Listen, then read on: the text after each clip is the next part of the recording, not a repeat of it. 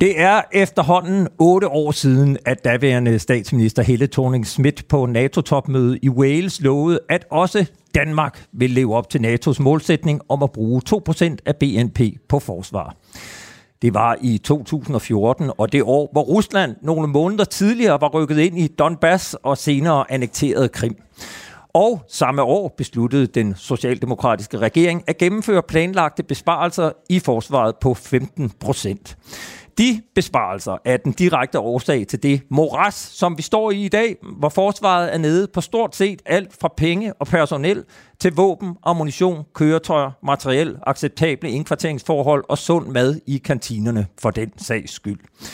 Der skulle en endnu mere omfattende krig i Ukraine til, før Folketingets politikere vågnede op af den tornerose søvn, som de har befundet sig i snart sagt en generation eller to.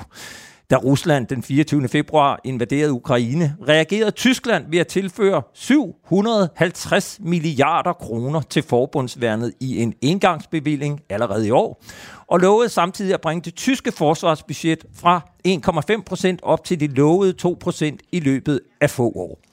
Hårdt presset reagerede de fem gamle partier i Folketinget ved den 6. marts at indgå det såkaldte nationale kompromis om dansk sikkerhedspolitik, som vil bringe det danske forsvarsbudget op på de lovede 2% om 12 år.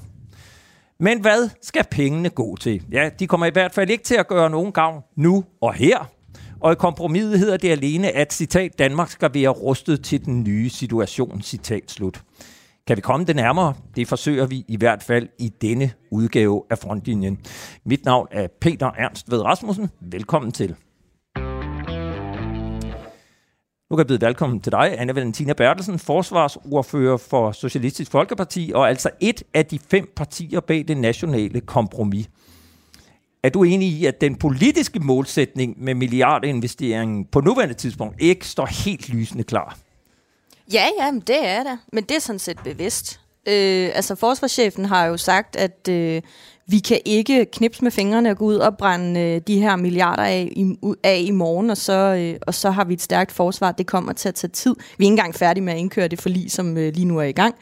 Så, øh, så øh, jeg vil ikke sige sneglefart, men tingene går altså en lille smule langsomt, når man skal ud og købe nyt materiel.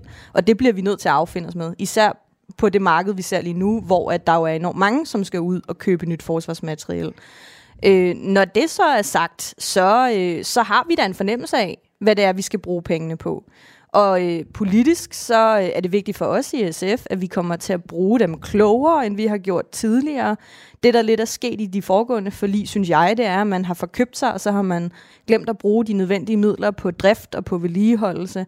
Og det betyder, at vi har et forsvar, som, øh, som, som trænger til en vitaminindsprøjtning, og som skal bygges op til at blive robust igen. Så kan vi altid diskutere øh, alle de der impulsindkøb, som de borgerlige partier lige nu slynger om sig med ønsker til øh, bagefter. Men det vigtige er sådan set, at vi får forsvaret på benene igen i første omgang. Så du erkender, at øh, forsvaret har noget materiel, som der er for lidt af, og ja. der er for lidt til at drifte det, og vi er nødt til at få det op i omgangshøjde, inden vi begynder at investere i alt muligt andet.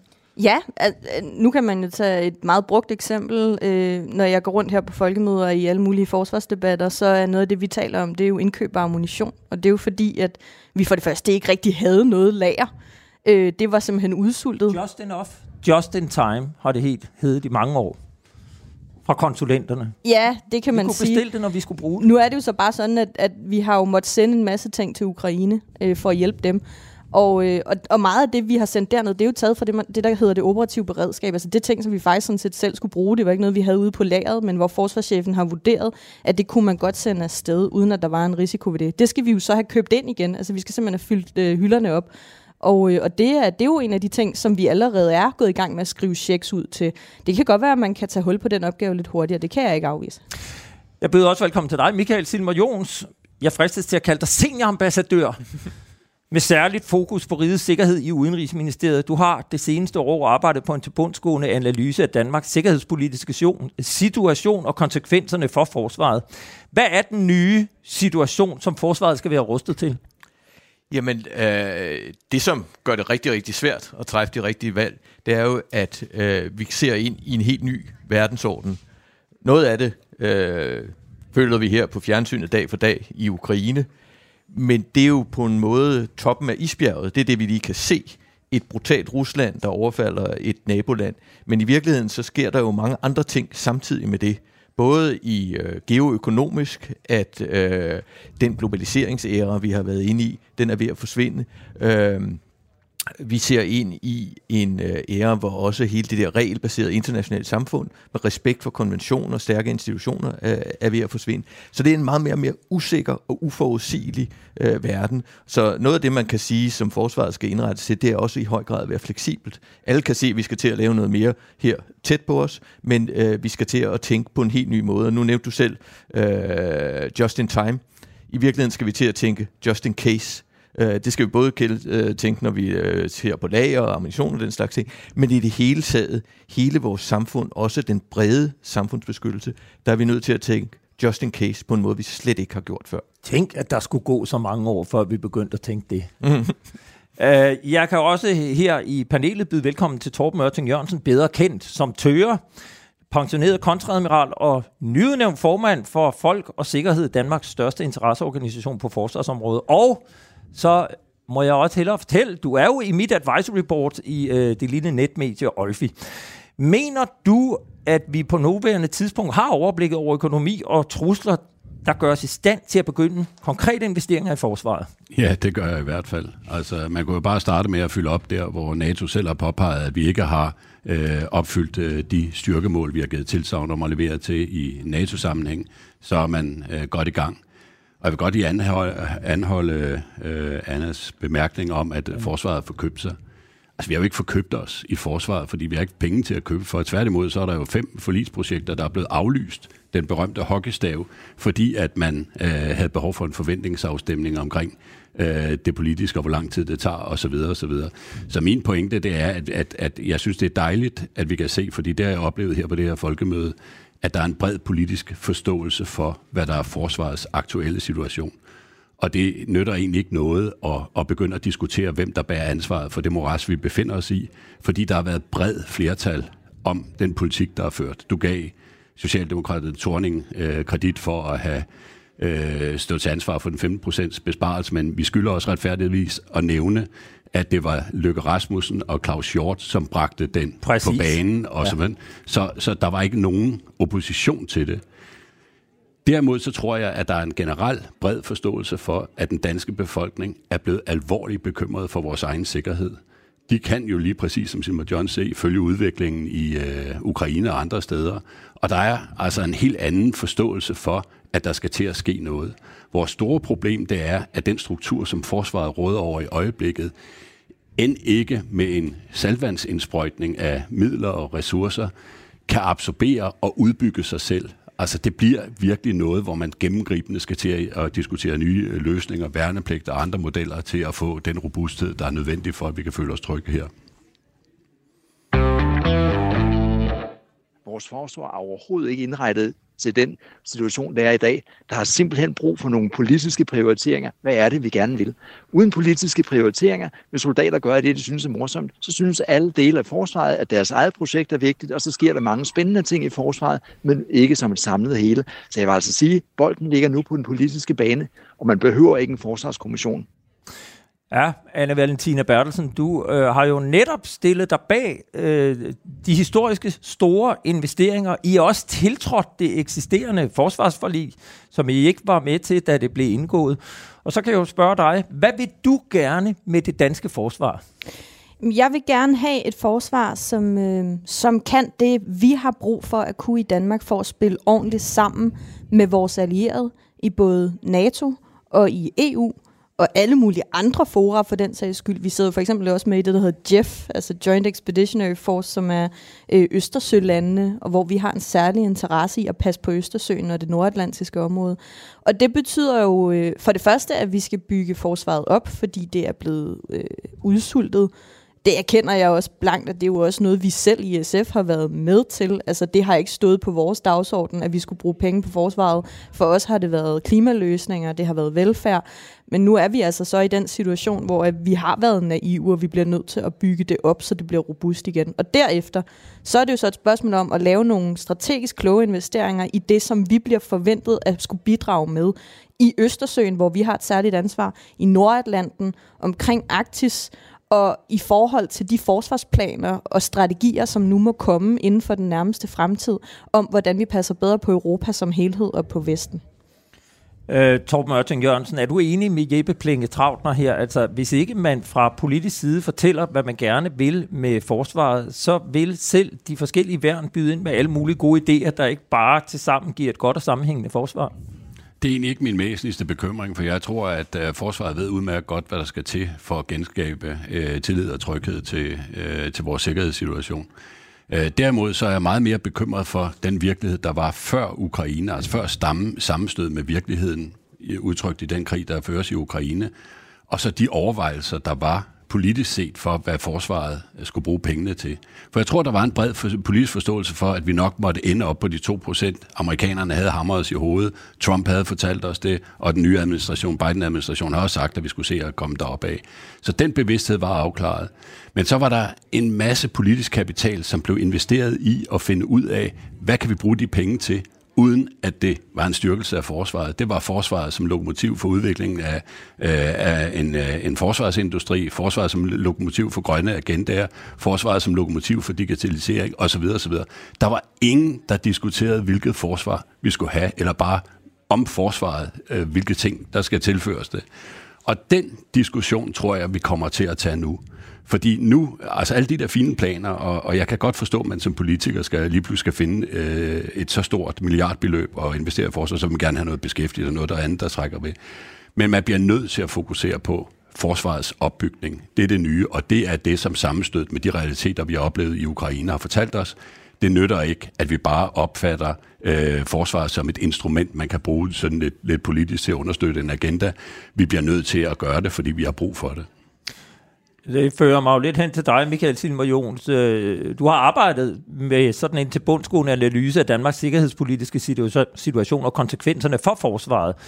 Og mener du selv, at den rapport vil gøre det nemmere for politikerne at opsætte en politisk målsætning med forsvaret, eller er i virkeligheden også blevet overhalet af virkeligheden? Ej, jeg håber da absolut, at den vil være et øh, godt grundlag for at træffe øh, de rigtige beslutninger. Øh, vores ambition er jo at være øh, Øh, lidt det samme som Brun-rapporten i 2003, som var hele grundlaget for, at man lavede omstillingen fra et koldkrigs øh, territorialforsvar til et interventionsforsvar. Øh, og det, som er udfordringen nu, det er, at på den ene side, så skal vi jo ned tilbage til at kunne lave meget bedre øh, territorialforsvar. Vi skal leve op til NATO's styrkemål. Øh, alene det vil suge masser af pengene. Men så går de gamle, eller de her udfordringer, vi har kæmpet med de sidste 20 år, de går jo ikke væk. Altså hele øh, udfordringen fra syd, immigration, terrorisme osv. Så vi får i virkeligheden et forsvar, som får læsset mange opgaver op på sig, og som vil fordre en enorm øh, fleksibilitet, Øh, og så har vi slet ikke talt om hele behovet for teknologisk opgradering. Fordi der sker jo på hele den militære teknologiside en enorm udvikling lige nu også, som øh, forsvarschefen har peget på, at det man simpelthen også bare er nødt til at sætte en rigtig stor krigskasse af til, og løbende kunne opgradere det, vi har, til øh, de her nye teknologiske muligheder. Jeg, jeg vil bare godt lige tilføje, at, at det, som du siger her, det illustrerer jo i virkeligheden meget godt, at der er enormt stor rift om de penge her. Mm. Øh, og vi er ikke engang gået i gang med at udmønte dem endnu.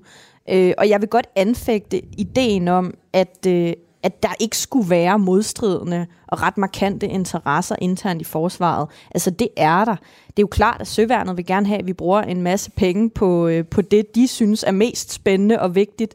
Jeg hører øh, ubåde sagt enormt mange gange, og det er ikke nødvendigvis det, vi skal bruge pengene på. Faktisk slet ikke, hvis det står til mig. Luftvåbnet vil gerne have noget andet, og det bliver vi nødt til politisk at tage hensyn til. Altså vi kommer til at skulle holde tungen lige i munden, når vi skal bruge de penge. Det her med at have egentlig for øje, at vi har forsvaret til at kunne forsvare Danmark, det virker som om, at det er utrolig langt væk, øh, og man har fuldstændig glemt, at det egentlig er det, der er forsvars øh, opgave. Og derfor så er det også sådan, at der, man render rundt uden at have et klart mål om, hvad man skal kunne opstille af styrker, øh, fordi man har ikke noget øh, klart billede af, hvad det er, man vil bruge øh, forsvaret til. Og det mener jeg jo selvfølgelig er øh, et arbejde, der burde være lavet for meget lang tid siden, øh, og også et arbejde, som man burde være fuldstændig skarp på i øh, forsvaret. Altså forsvarets ledelse burde jo til enhver tid kunne fortælle os, hvad, hvad mangler vi for at kunne forsvare Danmark ordentligt? Og det er jeg ret overbevist om, at det har de ikke noget som helst svar på, hvis man spørger dem i dag. Ja, det her, det var den konservative Rasmus Jarlov, som er formand for Forsvarsudvalget. Anna Valentina, er du enig med Rasmus Jarlov? Vi har simpelthen glemt, at vi har et forsvar for at forsvare Danmark. Øh, nej, men jeg forstår godt, hvorfor han siger det. Altså, jeg tror da ikke, at forsvaret selv har glemt, at det er det, de egentlig er her for.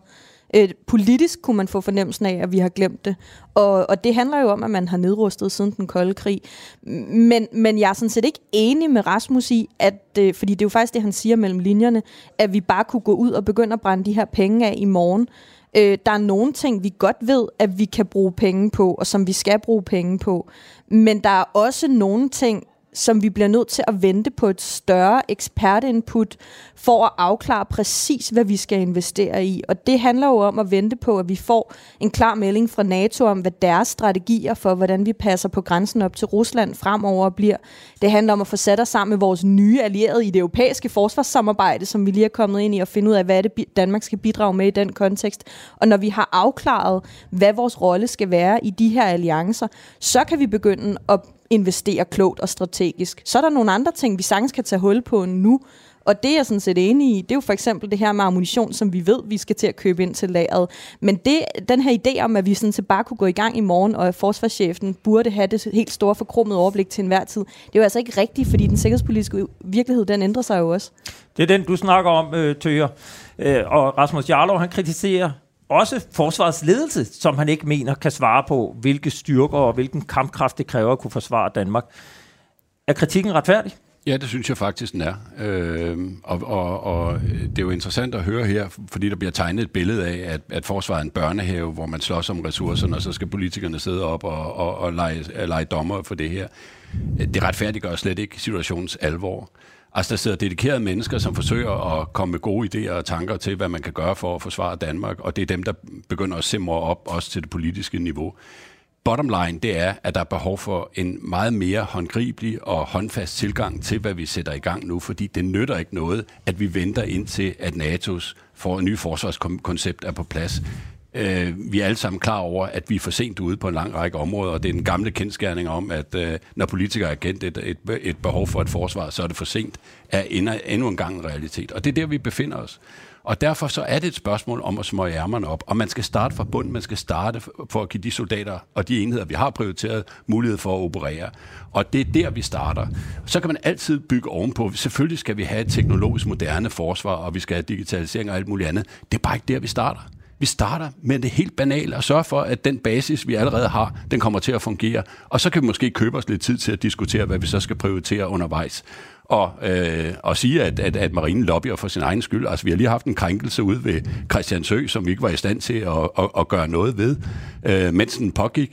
Det understreger, da et behov for, at vi har et behov for nogle patruljeskibe, som også kan sejle lidt mere end de 17 knop, der ligger på tegnebordet i øjeblikket, og som kan rent faktisk gøre andet end at understøtte et øh, vidtløftigt øh, industriprojekt og, og, og andre ting. Der skal helt anden tænkning til, og der skal en helt anden hast til.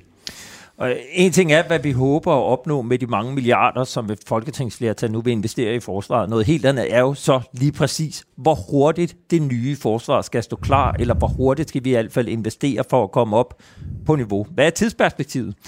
Inden vi kommer dertil, skal vi lige et smut syd for grænsen.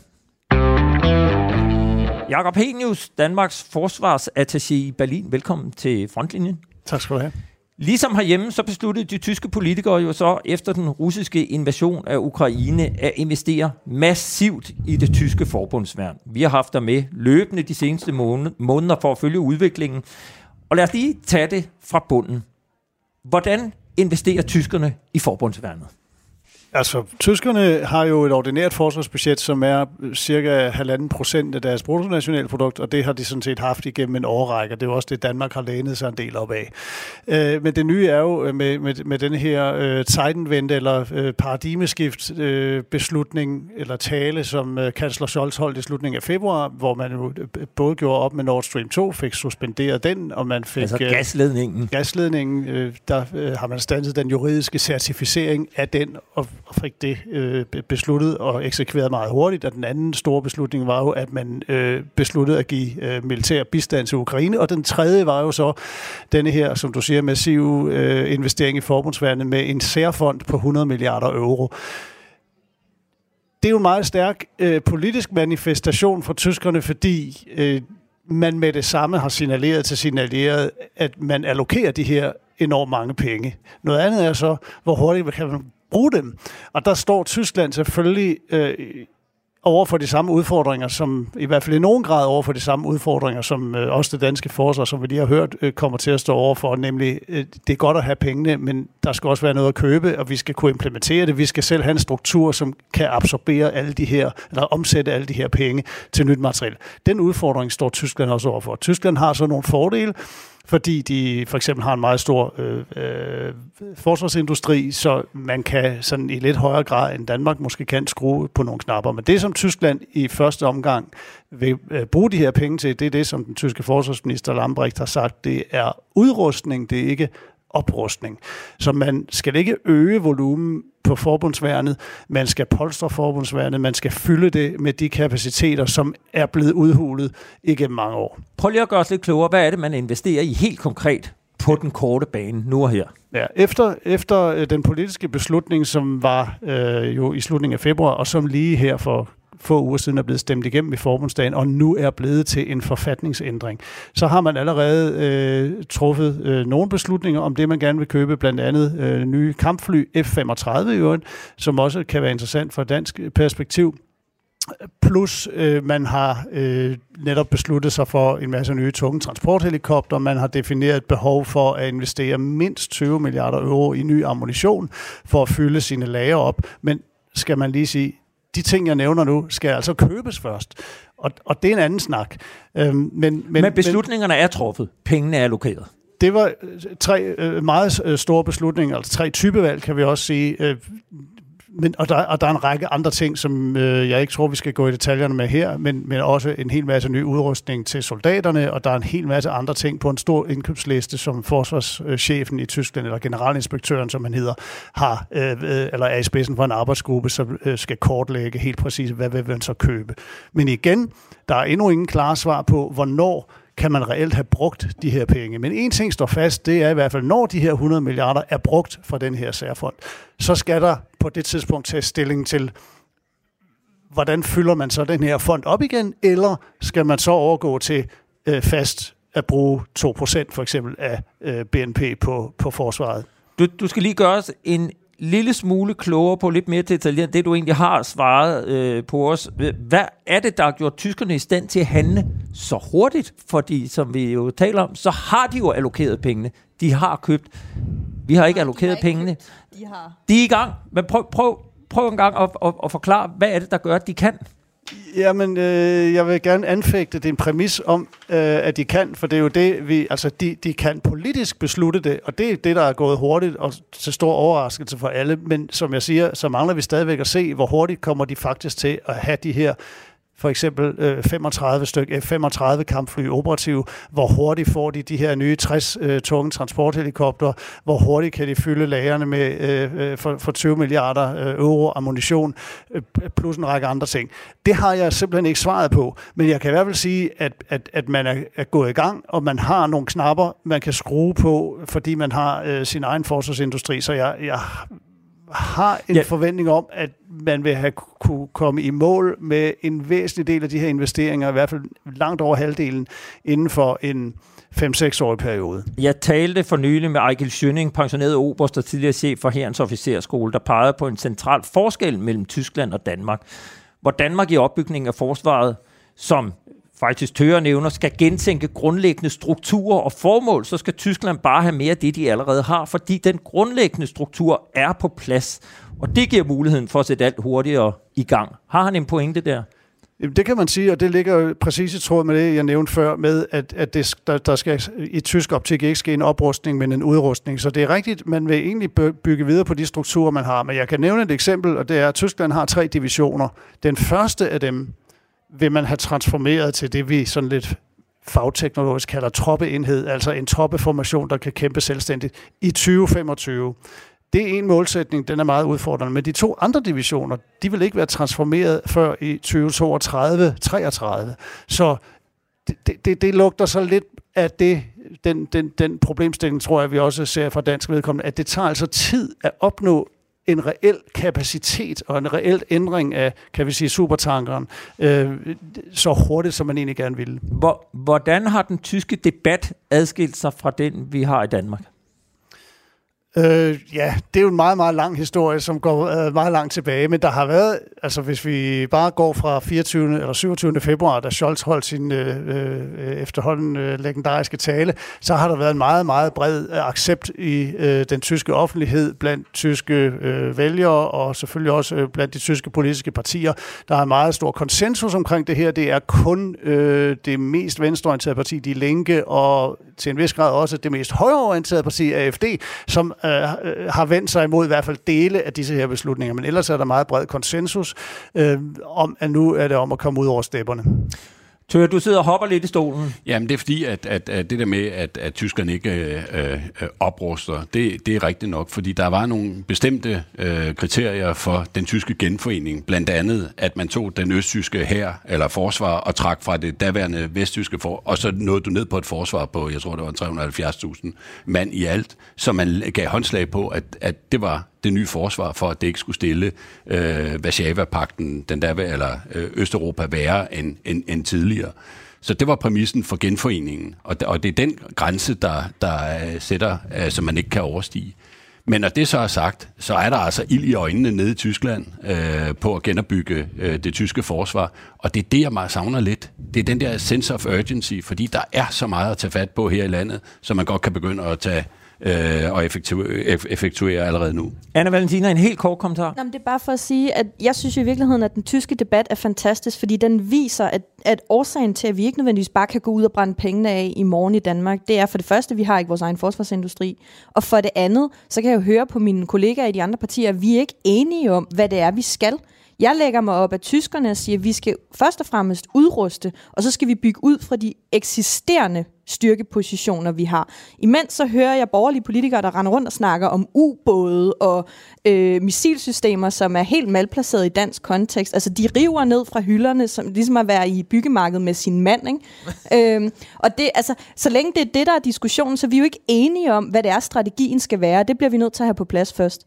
Nej, men der bliver, der bliver vi simpelthen bare nødt til at slå fast en eneste ting. Når du taler om, at man river, river ned fra hylden og så videre, så taler du om et forsvar, som lige præcis som Silver Jones forklarede, det var det en, en interventions- og kapacitetsbaseret forsvar, hvor vi udvalgte nogle kapaciteter. Vi sagde farvel til jordbaseret luftforsvar, vi sagde farvel til ubåd, vi sagde farvel til en masse andre ting, som tyskerne ikke har sagt farvel til.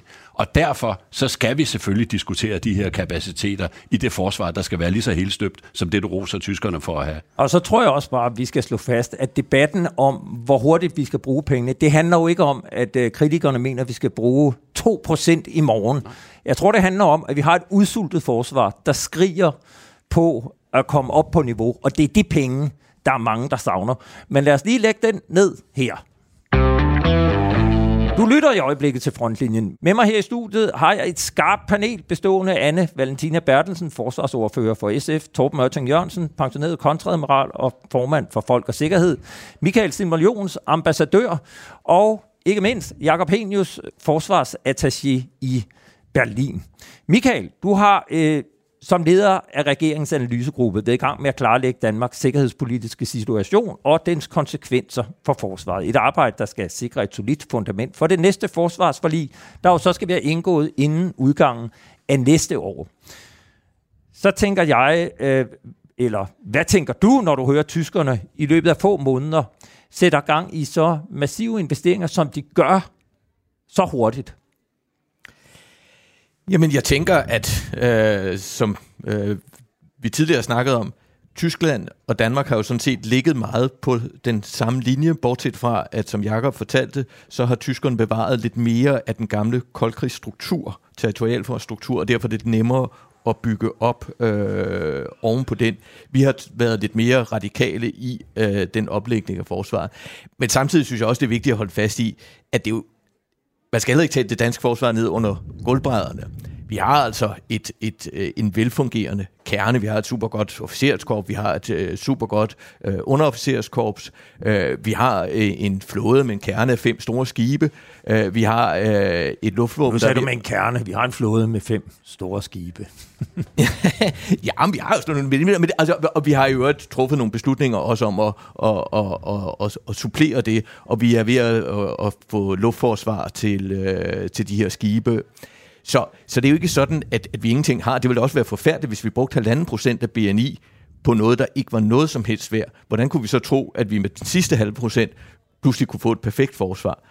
Øh, vi skal bruge, øh, og der synes jeg, jeg er meget enig med det, Anna siger, vi skal starte med at få det, vi har, til at virke, og sørge for, at det er Øh, det skal også teknologisk opgraderes, øh, og det ved jeg godt, øh, Tøger synes, det er måske ikke så, sådan, sådan noget øh, så, så, så påtrængende. Og så skal vi, det som vi alle sammen er enige om, at vi skal have det øh, altså, øh, udstyr, som der er brug for. Og allerede at, det på kosten Anerkender du, at på baggrund af krigen her i Ukraine, at hastighed betyder noget? Det gør det, og der er jo hastighed øh, handler jo også om det, man kalder agilitet, altså et forsvar, der kan påtage sig en, en ny opgave, gøre det hurtigt. Det synes jeg sådan set, vi har leveret på. Vi har, forstyr, vi har styrket i, øh, i Baltikum, øh, vi har styrket overvågningen i Danmark, vi har sendt øh, F-16-fly herover. Så det er ikke sådan, at, at vi ingenting kan, men det er klart, at vi står over for en massiv anderledes opgave, og derfor så, så er vi nødt til at agere hurtigt. Jeg er ret sikker på, at du har studeret Brun-rapporten og K-notatet som en del af forberedelserne til det foredrag. Og, og, og, og nu skal vi ikke gå i detaljer med K-notatet, men, men det, det er langt det, som, tilbage, det var det, som var, var, af forsvaret for, tilbage i 2004. Hvor vi øh, gik fra at have et forsvar, som var indrettet til at forsvare Danmark, til noget, der øh, er det, vi har i dag, som man så knækkede ryggen på med 15 procents yderligere besparelser. Vi har dygtige soldater, vi har dygtige enheder, dem vi har prioriteret osv. Men vi har også fregatter, der er sejlet rundt med missilcontainere, som de kalder katedralen, for der er stadigvæk ikke noget i dem 10 år efter efter de i øvrigt er blevet modtaget af søværnet osv. osv. Vi har altså et stern chase, og det er vigtigt, at vi forholder os til den realitet som udgangspunkt for den nødvendige diskussion, vi skal have om, hvad er det for et forsvar, vi skal have fremadrettet. Og den skal være langt mere transparent og åben, end at det bare puff, så har vi et forsvarsforlig liggende, som indeholder lidt af det, man, man gerne fra politisk hold ser, vi skal også have befolkningen med, og jeg tror da, at mit indtryk af den debatterne her, det er, at det begynder altså rigtig, rigtig at interessere folk rigtig, rigtig meget, hvad det er for et forsvar, vi har, og forsvarspolitik generelt, og den sikkerhed, vi skal føle i Danmark. At det går langsomt i Danmark, kan til dels også skyldes, at de politiske prioriteringer er meget forskellige. Selvom fem partier er enige om, at vi skal nå NATO-målsætningen, så betyder det ikke enighed om, at pengene skal bruges på forsvaret alene i hvert fald. I kan lige høre her, hvad radikale venstre tager med ind i forhandlingerne der er behov for, at vi massivt øh, bruger flere midler til klimabistand. Det har vi lovet. Øh, og øh, den del, der så decideret handler om at forebygge øh, militære konflikter, den er vi da nysgerrige på, om ikke det kan komme ind under øh, forsvarsudgifterne. Ja, det er anne Sofie Kallesen fra Radikal Venstre, der foreslår, at dele af den danske klimabistand skal finansieres via forsvaret. Og jeg kan tilføje, at vi fra næste år skal bruge knap 4 milliarder kroner om året på klimabistand. Anna Valentina Bertelsen, SF. Er der plads til klimabistand i forsvarsbudgettet, hvis det står til SF? Jeg er da åben for at diskutere det, men, men hvis jeg var blevet spurgt, så havde jeg nu ikke lige sagt klimabistand. Altså, der er jo ikke nogen tvivl om, at klimaløsninger er en vigtig del af sikkerhedspolitik lige nu, fordi at grøn omstilling er blevet sikkerhedspolitik i den grad. Så det er da rigtigt. Men hvis jeg skulle snakke om grønne investeringer i forsvaret, det har jeg faktisk lige gjort sammen med pensionskasserne og industrien øh, over på den anden side af målen, øh, øh, så vil jeg sige, at vi jo skal investere i nogle af de løsninger, som er operationelle, højteknologiske, men som også er grønne. Øh, det er der ret god rum for, især i den danske og den europæiske forsvarsindustri, og det er altså også den vej, markedet bevæger sig i. Så man kan sagtens flette grøn omstilling ind i de investeringer, som vi skal lave, uden at det er et problem overhovedet. Og hvis man kan høre lidt øh, basrytmer, så er det fordi, at der går en demonstration øh, forbi herude med kyllingeklædte mennesker, der siger, at øh, Coop skal droppe turbokylling. Må jeg ikke lige tilføje en lille ting, Peter? Fordi der var noget, jeg glemte at sige. Jo, du jo. kommer. Nej, men det er bare fordi, jeg vil gerne igen lægge lidt tryk på det der med, at løsningerne skal være operationelle. Ikke? Mm. Altså, vi har nogle eltræningsfly stående til vores, øh, vores luftvåben, som, som er fantastiske. Nu er jeg jo også transportordfører. Det er jo fantastisk at se, at man kan lave et elfly. Øh, udfordringen er, at de kan ikke rigtig bruges til det, de skal bruges til, siger øh, dem, der skal bruge dem. Og det bliver vi nødt til at være opmærksom på, så vi skal investere i grønne løsninger, som virker, og lave nogle planer for, hvordan vi får styret forsvaret i en retning, så det både bliver så højteknologisk og så grønt som muligt, samtidig med at det operationelt hele vejen. Torben Ørting Jørgensen, er der noget galt i at have klimabistand med ind over øh, forsvarsbudgettet? Ja, det er det da i allerhøjeste grad. Altså, vi er tilbage til det der igen med, at du har 14.000 andre politiske agendaer, end det at bygge et stærkt forsvar op. Kunne vi ikke få en diskussion, som tog afsæt i den kendskærning, at vi har brug for et stærkere forsvar, så kan vi fint bagefter diskutere, hvordan at man i øvrigt i den proces kan tage øh, klimahensyn, kan tage industrielle hensyn og alt muligt andet. Men lad os da nu få en diskussion om, hvad forsvaret har brug for, før vi begynder på alt det andet. Og der mener jeg, at det vigtige i den nye situation, sammenstød med virkeligheden i Ukraine, det er, at det nu er åbenlyst, at vi skal diskutere forsvaret. Vi skal ikke diskutere alle de andre rare agendaer. Vi skal diskutere forsvar, og så bagefter kan vi se, hvordan det hænger sammen med andre muligheder for at støtte. Og Michael Silmer Jons, hvor meget fylder det grønne og klimabistand øh, og grøn omstilling i din rapport? Nå, men det er selvfølgelig en ting, vi har med, fordi øh, forsvaret er ikke bare det danske, men hvis man kigger på øh, det samlede vestlige øh, forsvar, så er det jo en, øh, en meget stor klimaudleder øh, også, eller CO2-udleder, og der skal forsvaret selvfølgelig øh, yde sit bidrag til at få det ned. Men, men når det så er sagt, så, så er jeg da enig i, at øh, øh, forsvaret kan jo ikke løse klimaudfordringerne. Forsvaret er nødt til at være indrettet til at kunne tage højde for nogle af de mange ubehagelige følgevirkninger af klimaproblemerne. Øget migration, øh, øget ustabilitet øh, rundt omkring i vores, øh, vores nærområde. Så øh, grundlæggende er jeg enig i, at øh, man skal koncentrere sig om at bruge forsvarsbudgettet til at lave et stærkt forsvar. Nu kan jeg så også byde velkommen til Morten Bødskov, der har indfundet sig her på en taburet i vores studie, forsvarsminister i Danmark. Jeg kunne godt tænke mig, at vi skal tale øh, lidt om de her 7 milliarder, der var en del af det nationale kompromis. Vi har talt her om det nationale kompromis, der blev indgået, om hvorvidt øh, vi skal øge investeringerne i forsvaret hurtigt eller ej. Her i øh, den 6. marts, da jeg præsenterede for livet, der blev der afsat 7, million, 7 milliarder kroner til øh, akut investeringer, kan man sige, hvor 2 milliarder skulle gå til øh, humanitær bistand og til diplomati. Og så var der også nogle penge til Ukraine, og det skulle dække det forhøjede beredskab, vores indsats i Letland, og så skulle der købes ammunition for pengene. I forbindelse med det her øh, med leveringer til Ukraine, har du forpligtet dig til at sende yderligere våben til Ukraine, end det vi allerede har leveret? Altså, jeg tror, man må sige det sådan, at øh, Danmark kommer til at øh, levere øh, mere øh, til Ukraine. Øh, det gør vi i form af donationer på en række områder, herunder også våben, øh, men jo også forhåbentlig snart noget, hvor vi kan begynde at genopbygge, og vi kan begynde at bidrage til stabilisering af de områder af Ukraine, hvor konflikten ikke har så godt fat, som den desværre har i den østlige, sydøstlige del af Ukraine. Øh, og øh, det du fisker efter, det er så, hvad får det af konsekvenser for øh, de penge, der er sat af her. Øh, ja, det får jo den konsekvens, at på et eller andet tidspunkt får de jo inden, for det er kun øh, 22 og 23 penge, skal man huske på, øh, som er gået til øh, og, øh, primært forsvarets øh, forøget beredskab som følge af den konflikt, øh, der er i Ukraine, og den måde, som den påvirker øh, vores eget nærområde, eksempelvis øh, lige over på den anden side af Østersøen, altså i Letland, øh, hvor vi har vores bataljon over. Øh, så altså, øh, det øh, korte svar med en øh, relativt lang indledning, øh, det er, vi kommer til at donere mere til Ukraine, vi kommer til at spille en central rolle øh, fra dansk side. Øh, det gør vi både med det hårde og det bløde i dag, og det kommer vi også til i fremtiden. Og det er jo så op til Folketinget at diskutere fra gang til gang, og det gør vi hver eneste gang, øh, hvad er det, vi skal bidrage med. Men at Danmark skal bidrage, det kommer vi til. Du har et folketingssvar oplyst, at der allerede er øh, sendt materiel og udrustning til Ukraine for 2 milliarder kroner. Ja. Øh, det du taler om nu, bliver det også trukket af de samme 7 milliarder i løbet af de næste to år, altså de yderligere øh, donationer til Ukraine, således at beløbet bliver højere end de 2 milliarder? Hvordan vi øh, forholder os til, kan man sige, donationerne ud i årene afgøres jo også af, hvad er det for en situation, der er på, øh, på i Ukraine. Så det er for tidligt at svare så skarpt på det, som du gerne vil have, jeg skal svare på det. Men altså, øh, fair nok øh, spørgsmål. Øh, jeg tror, man vil se sådan, altså den her konflikt kommer til at trække ud. Øh, alle konflikter øh, plejer at blive afgjort øh, ved, ved mødebordet og forhandlingsbordet. Det er Ukraines ansvar øh, og, øh, og, og, og afgøre det. Vi støtter og hjælper Ukraine så meget vi kan, øh, og øh, er jo i tæt dialog med dem. Og det kan sagtens komme til at tage år.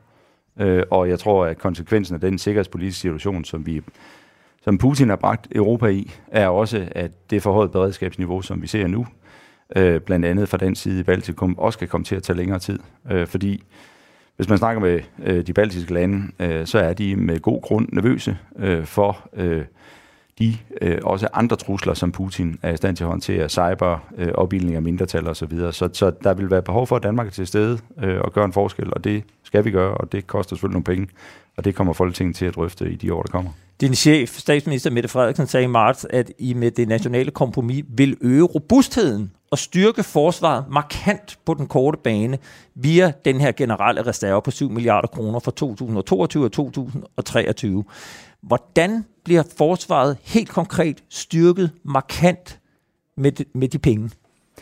Ja, det danske forsvar bliver styrket markant ved, at vi nu øh, påtager os øh, som det land øh, i verden, øh, mål per indbygger den største tilstedeværelse i, i de baltiske lande. Men det er jo ikke en styrkelse, det er jo nærmest... Det er en styrkelse af dansk forsvar. Det, det modsatte. Jo, jo, jeg fordi ved godt, du, du pålægger på. flere ja, ja. opgaver, men pengene følger ikke med. Jamen, jeg ved godt, hvad du tænker på. At uh, du tænker på uh, våben og ammunition og den slags ting. Det har vi jo sådan set Penge, også... personel. Præcis, men ja. det har vi jo sådan set også håndteret øh, øh, i øh, de bevillinger, som vi har lavet. Men det er jo forkert at, at give men, et men andet... Bare ba, ba, ba, så, bare så forstår du, din, det du siger, når du styrker, ja. det er, at vi indsætter forsvaret. Nej, det er det jo ikke enten eller. Det er jo, du kan jo se, hvad der bliver investeret i.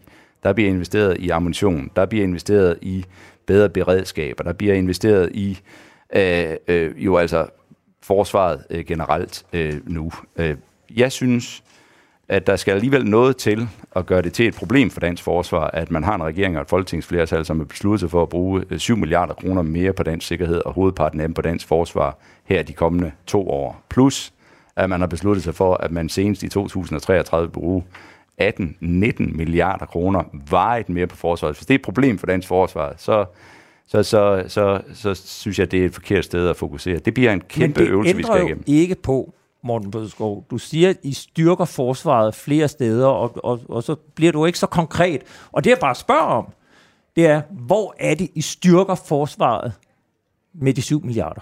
Det gør vi ved, at forsvaret øh, kan svare på øh, den trussel, som Putin er, også er i vores nærområde. Det koster penge at sende 800 soldater til Letland. Øh, og det er en styrkelse af dansk forsvar, og det er en styrkelse af dansk forsvar, når vi løfter beredskabsniveauet på flere områder, øh, både hvad angår herren, hvad angår luftvåbnet, øh, når det angår øh, søværnet. Det koster penge, og det er at betragte som en styrkelse af dansk forsvar. Jeg tager den igen med de 7 milliarder, fordi de 5 milliarder kroner var afsat til forsvaret, og herfra der skulle man så trække 1 milliard kroner til at dække forsvarets økonomiske ubalancer. Og så altså yderligere 2 milliarder kroner, som er bundet til donationerne til Ukraine. Så er vi nede på, at der er 2 milliarder kroner tilbage, og de skal også dække det øgede beredskab. Blandt andet har vi sendt denne her kampbataljon på 850 mand til Letland. Vi ved ikke, hvad det koster præcis at sende den ud, men udgifterne forventes at være betydelige. Er der overhovedet nogen penge tilbage til at styrke med andet end det, at vi sender den afsted? Ja, det er der. Øh, og vi, Hvor meget? Ja, det kan jeg ikke sige til dig her, øh, men det er der. Øh, og øh, og, vi, og jeg, jeg synes, hvis jeg må være helt ærlig, øh, at jeg har svært ved at se, at det skal være et problem, at der ligger øh, 7 milliarder kroner til dansk sikkerheds- og udenrigspolitik Men på bordet. Men er vi ikke enige om, at de stort set er brugt? Det er klart, at den situation, vi er i, har betydet, at dansk forsvar skal være til stede i et større omfang end tidligere.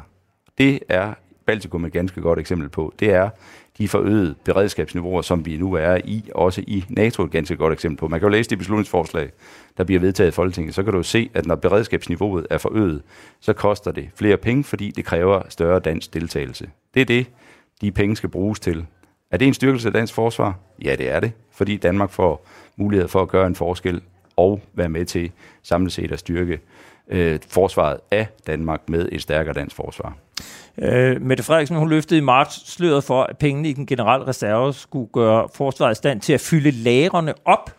Og det er noget, som forsvarschefen uddybede over for mig et par uger senere. Der er den styrkelse i det her, at vi jo begynder at opbygge ammunitionslager, og nu er det småkalibrede ammunition og de ting, man kan nå at anskaffe i 22 og 23, at, at det bliver bygget øh, op i væsenhed i forhold til, øh, hvor vi var for en 3-4-5 uger siden. Ifølge den tyske forsvarsminister vil Tyskland indkøbe ammunition for 150 milliarder kroner, for at landet rent faktisk kan få det på lager, som de har forpligtet sig til i NATO. Og jeg er med på, at Tyskland er et langt større land, men det ville svare til, at Danmark skulle indkøbe ammunition for 10 milliarder kroner. Dit eget ministeriums materiel- og indkøbsstyrelse oplyser til os, at det siden krigens udbrud i februar har indgået 32 kontrakter på ammunition til en samlet værdi af 220 millioner kroner. Og sandheden er vel, at vi simpelthen ikke har pengene til at fylde lærerne op, Morten Bødskov. Jeg ved ikke, om vi ikke har. Altså, vi har folk øh, ude i verden, som øh, har de ting øh, med, øh, de skal bruge.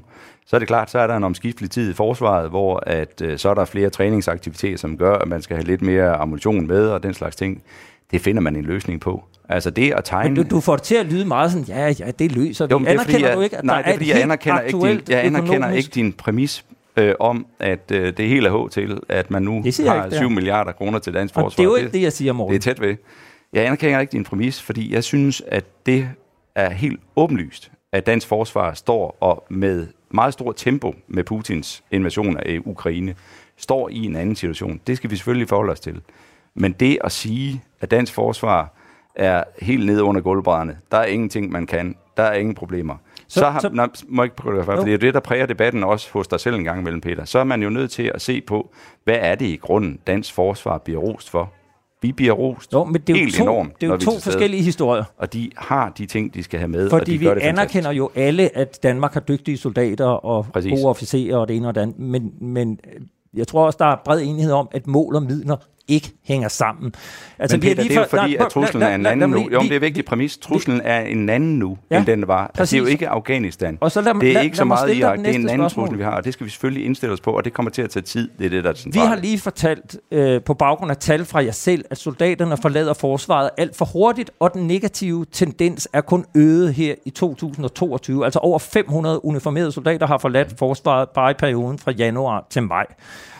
Så er spørgsmålet jo, mener du, at der er behov for at tilføre forsvaret yderligere midler på den helt korte bane, end de 7 milliarder, der er afsat i de to år her, 22 og 23? Der kommer ikke flere penge end det, der ligger nu. Der er lavet et nationalt kompromis, hvor vi øh, nu øh, med afsæt i det laver et nyt forsvarsforlig, hvor vi kommer til at bruge, hvad der vel sagtens svarer, vejet mere om året på forsvaret, hvad vi bruger på folkeskolen om året i Danmark.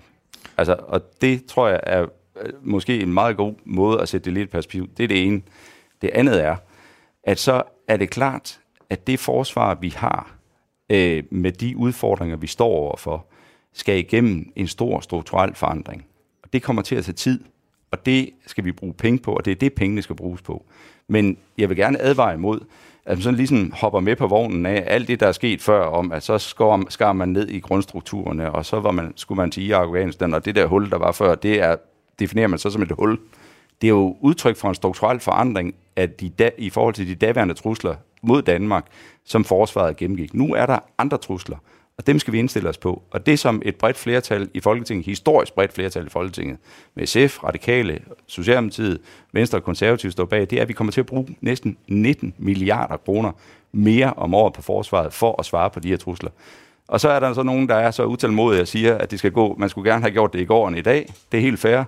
Hvis man gør det, så ved forstandige folk også her under bordet, så bruger man pengene dårligt, og det skal vi ikke. Vi skal bruge så mange penge, som vi har rådighed over nu, klogt, og det er det, jeg forsøger at appellere til.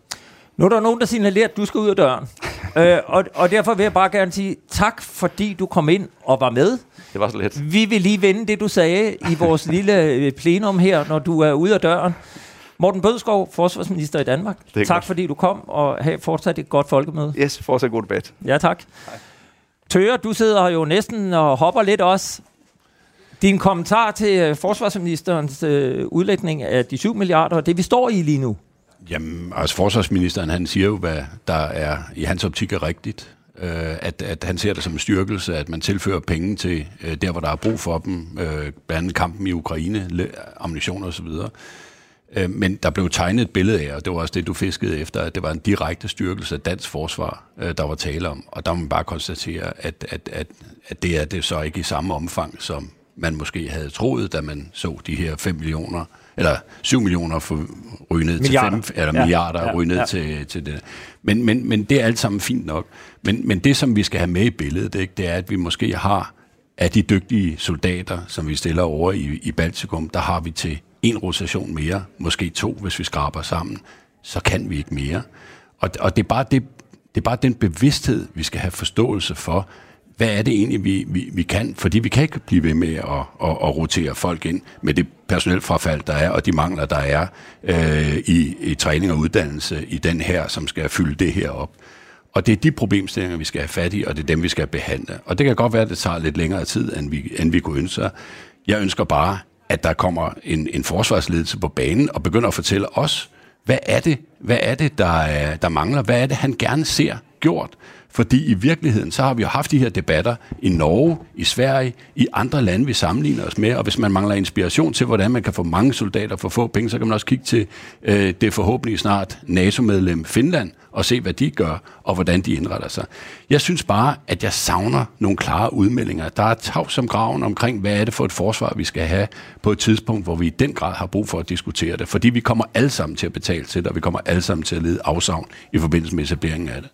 Anna Valentina Bertelsen, en kort kommentar, både til det, Tøger siger, men også det, som øh, ministeren sagde. Jamen, altså først vil jeg sige, jeg synes ikke, du er særlig god til at grille sådan en minister, Peter. Det kan du godt blive bedre til. Øh, men for det andet, så, øh, så synes jeg, at, øh, at, at, at jeg bliver nødt til lige at anfægte det, som Tøger han efterspørger her, fordi øh, de er jo i gang i værnene med at komme med deres input til, hvad det er, vi skal bruge de her penge på. Man er i gang i NATO med at udvikle de strategier, som vi skal forholde os til. Og altså, det bliver over mit liv, at vi begynder at brænde checksene af, før vi får det input. Det er faglighedens input, vi står og mangler lige nu. Og det kommer lige om lidt. Øh, så altså det der med, om det skal gå 1, 2, 3 måneder hurtigere, end det allerede gør, det synes jeg er en mærkelig detaljdiskussion. Altså, vi, vi sidder lige nu og i øvrigt med en socialist over for der tør og diskutere, ikke om vi skal styrke forsvaret, men hvordan vi skal gøre det. Altså, der synes jeg faktisk, ministeren har en pointe i, at det overordnet set skulle der er en succeshistorie i, i forsvarets perspektiv. Og så vil jeg sige, jeg synes, I skal overveje, hvordan I formidler jeres budskab, når I gerne vil ud og sige, at det her det skal gå stærkere. Fordi jeg tror for eksempel, der står nogle sygeplejersker og siger, hmm, skulle de ikke bare være lidt glade for, at de faktisk får en check? Fordi vi er nogle andre, der har manglet nogle penge i et stykke tid. Nu er der ikke øh, nogen krig, der truer sygeplejerskerne, men, men lad mig... Du, Til du, gengæld er der et sygehusvæsen, der er meget presset, ja, hvis man spørger er syge, øh, sygeplejerskerne. Ikke? Tøger, kom Nej, men altså min kommentar, nu vil jeg gerne grille dig lidt, uh, Anna, ikke? fordi du sagde før, at det var nærmest en børnehave i forsvaret, hvor man kom Ej, med sine forskellige, forskellige, forskellige uh, krav, og I skulle sidde og være dommer for dem her. Altså, øh, så må du finde ud af, hvad det er, du mener, ikke? Hvis du så bagefter siger, at de er i gang, og I sætter pris på det, og så videre. Men det korte og lange er, og det er det, jeg gerne vil have diskussionen væk fra. Vi har ikke et forsvar af hensyn til USA. Vi har ikke et forsvar af hensyn til NATO. Vi har ikke et forsvar af hensyn til nogen som helst andre end os selv og Danmark. Det er der, den starter, og det er der, den slutter. Så kan vi indpasse det forsvar i de strategier og de udviklinger, som, øh, som det giver mening med.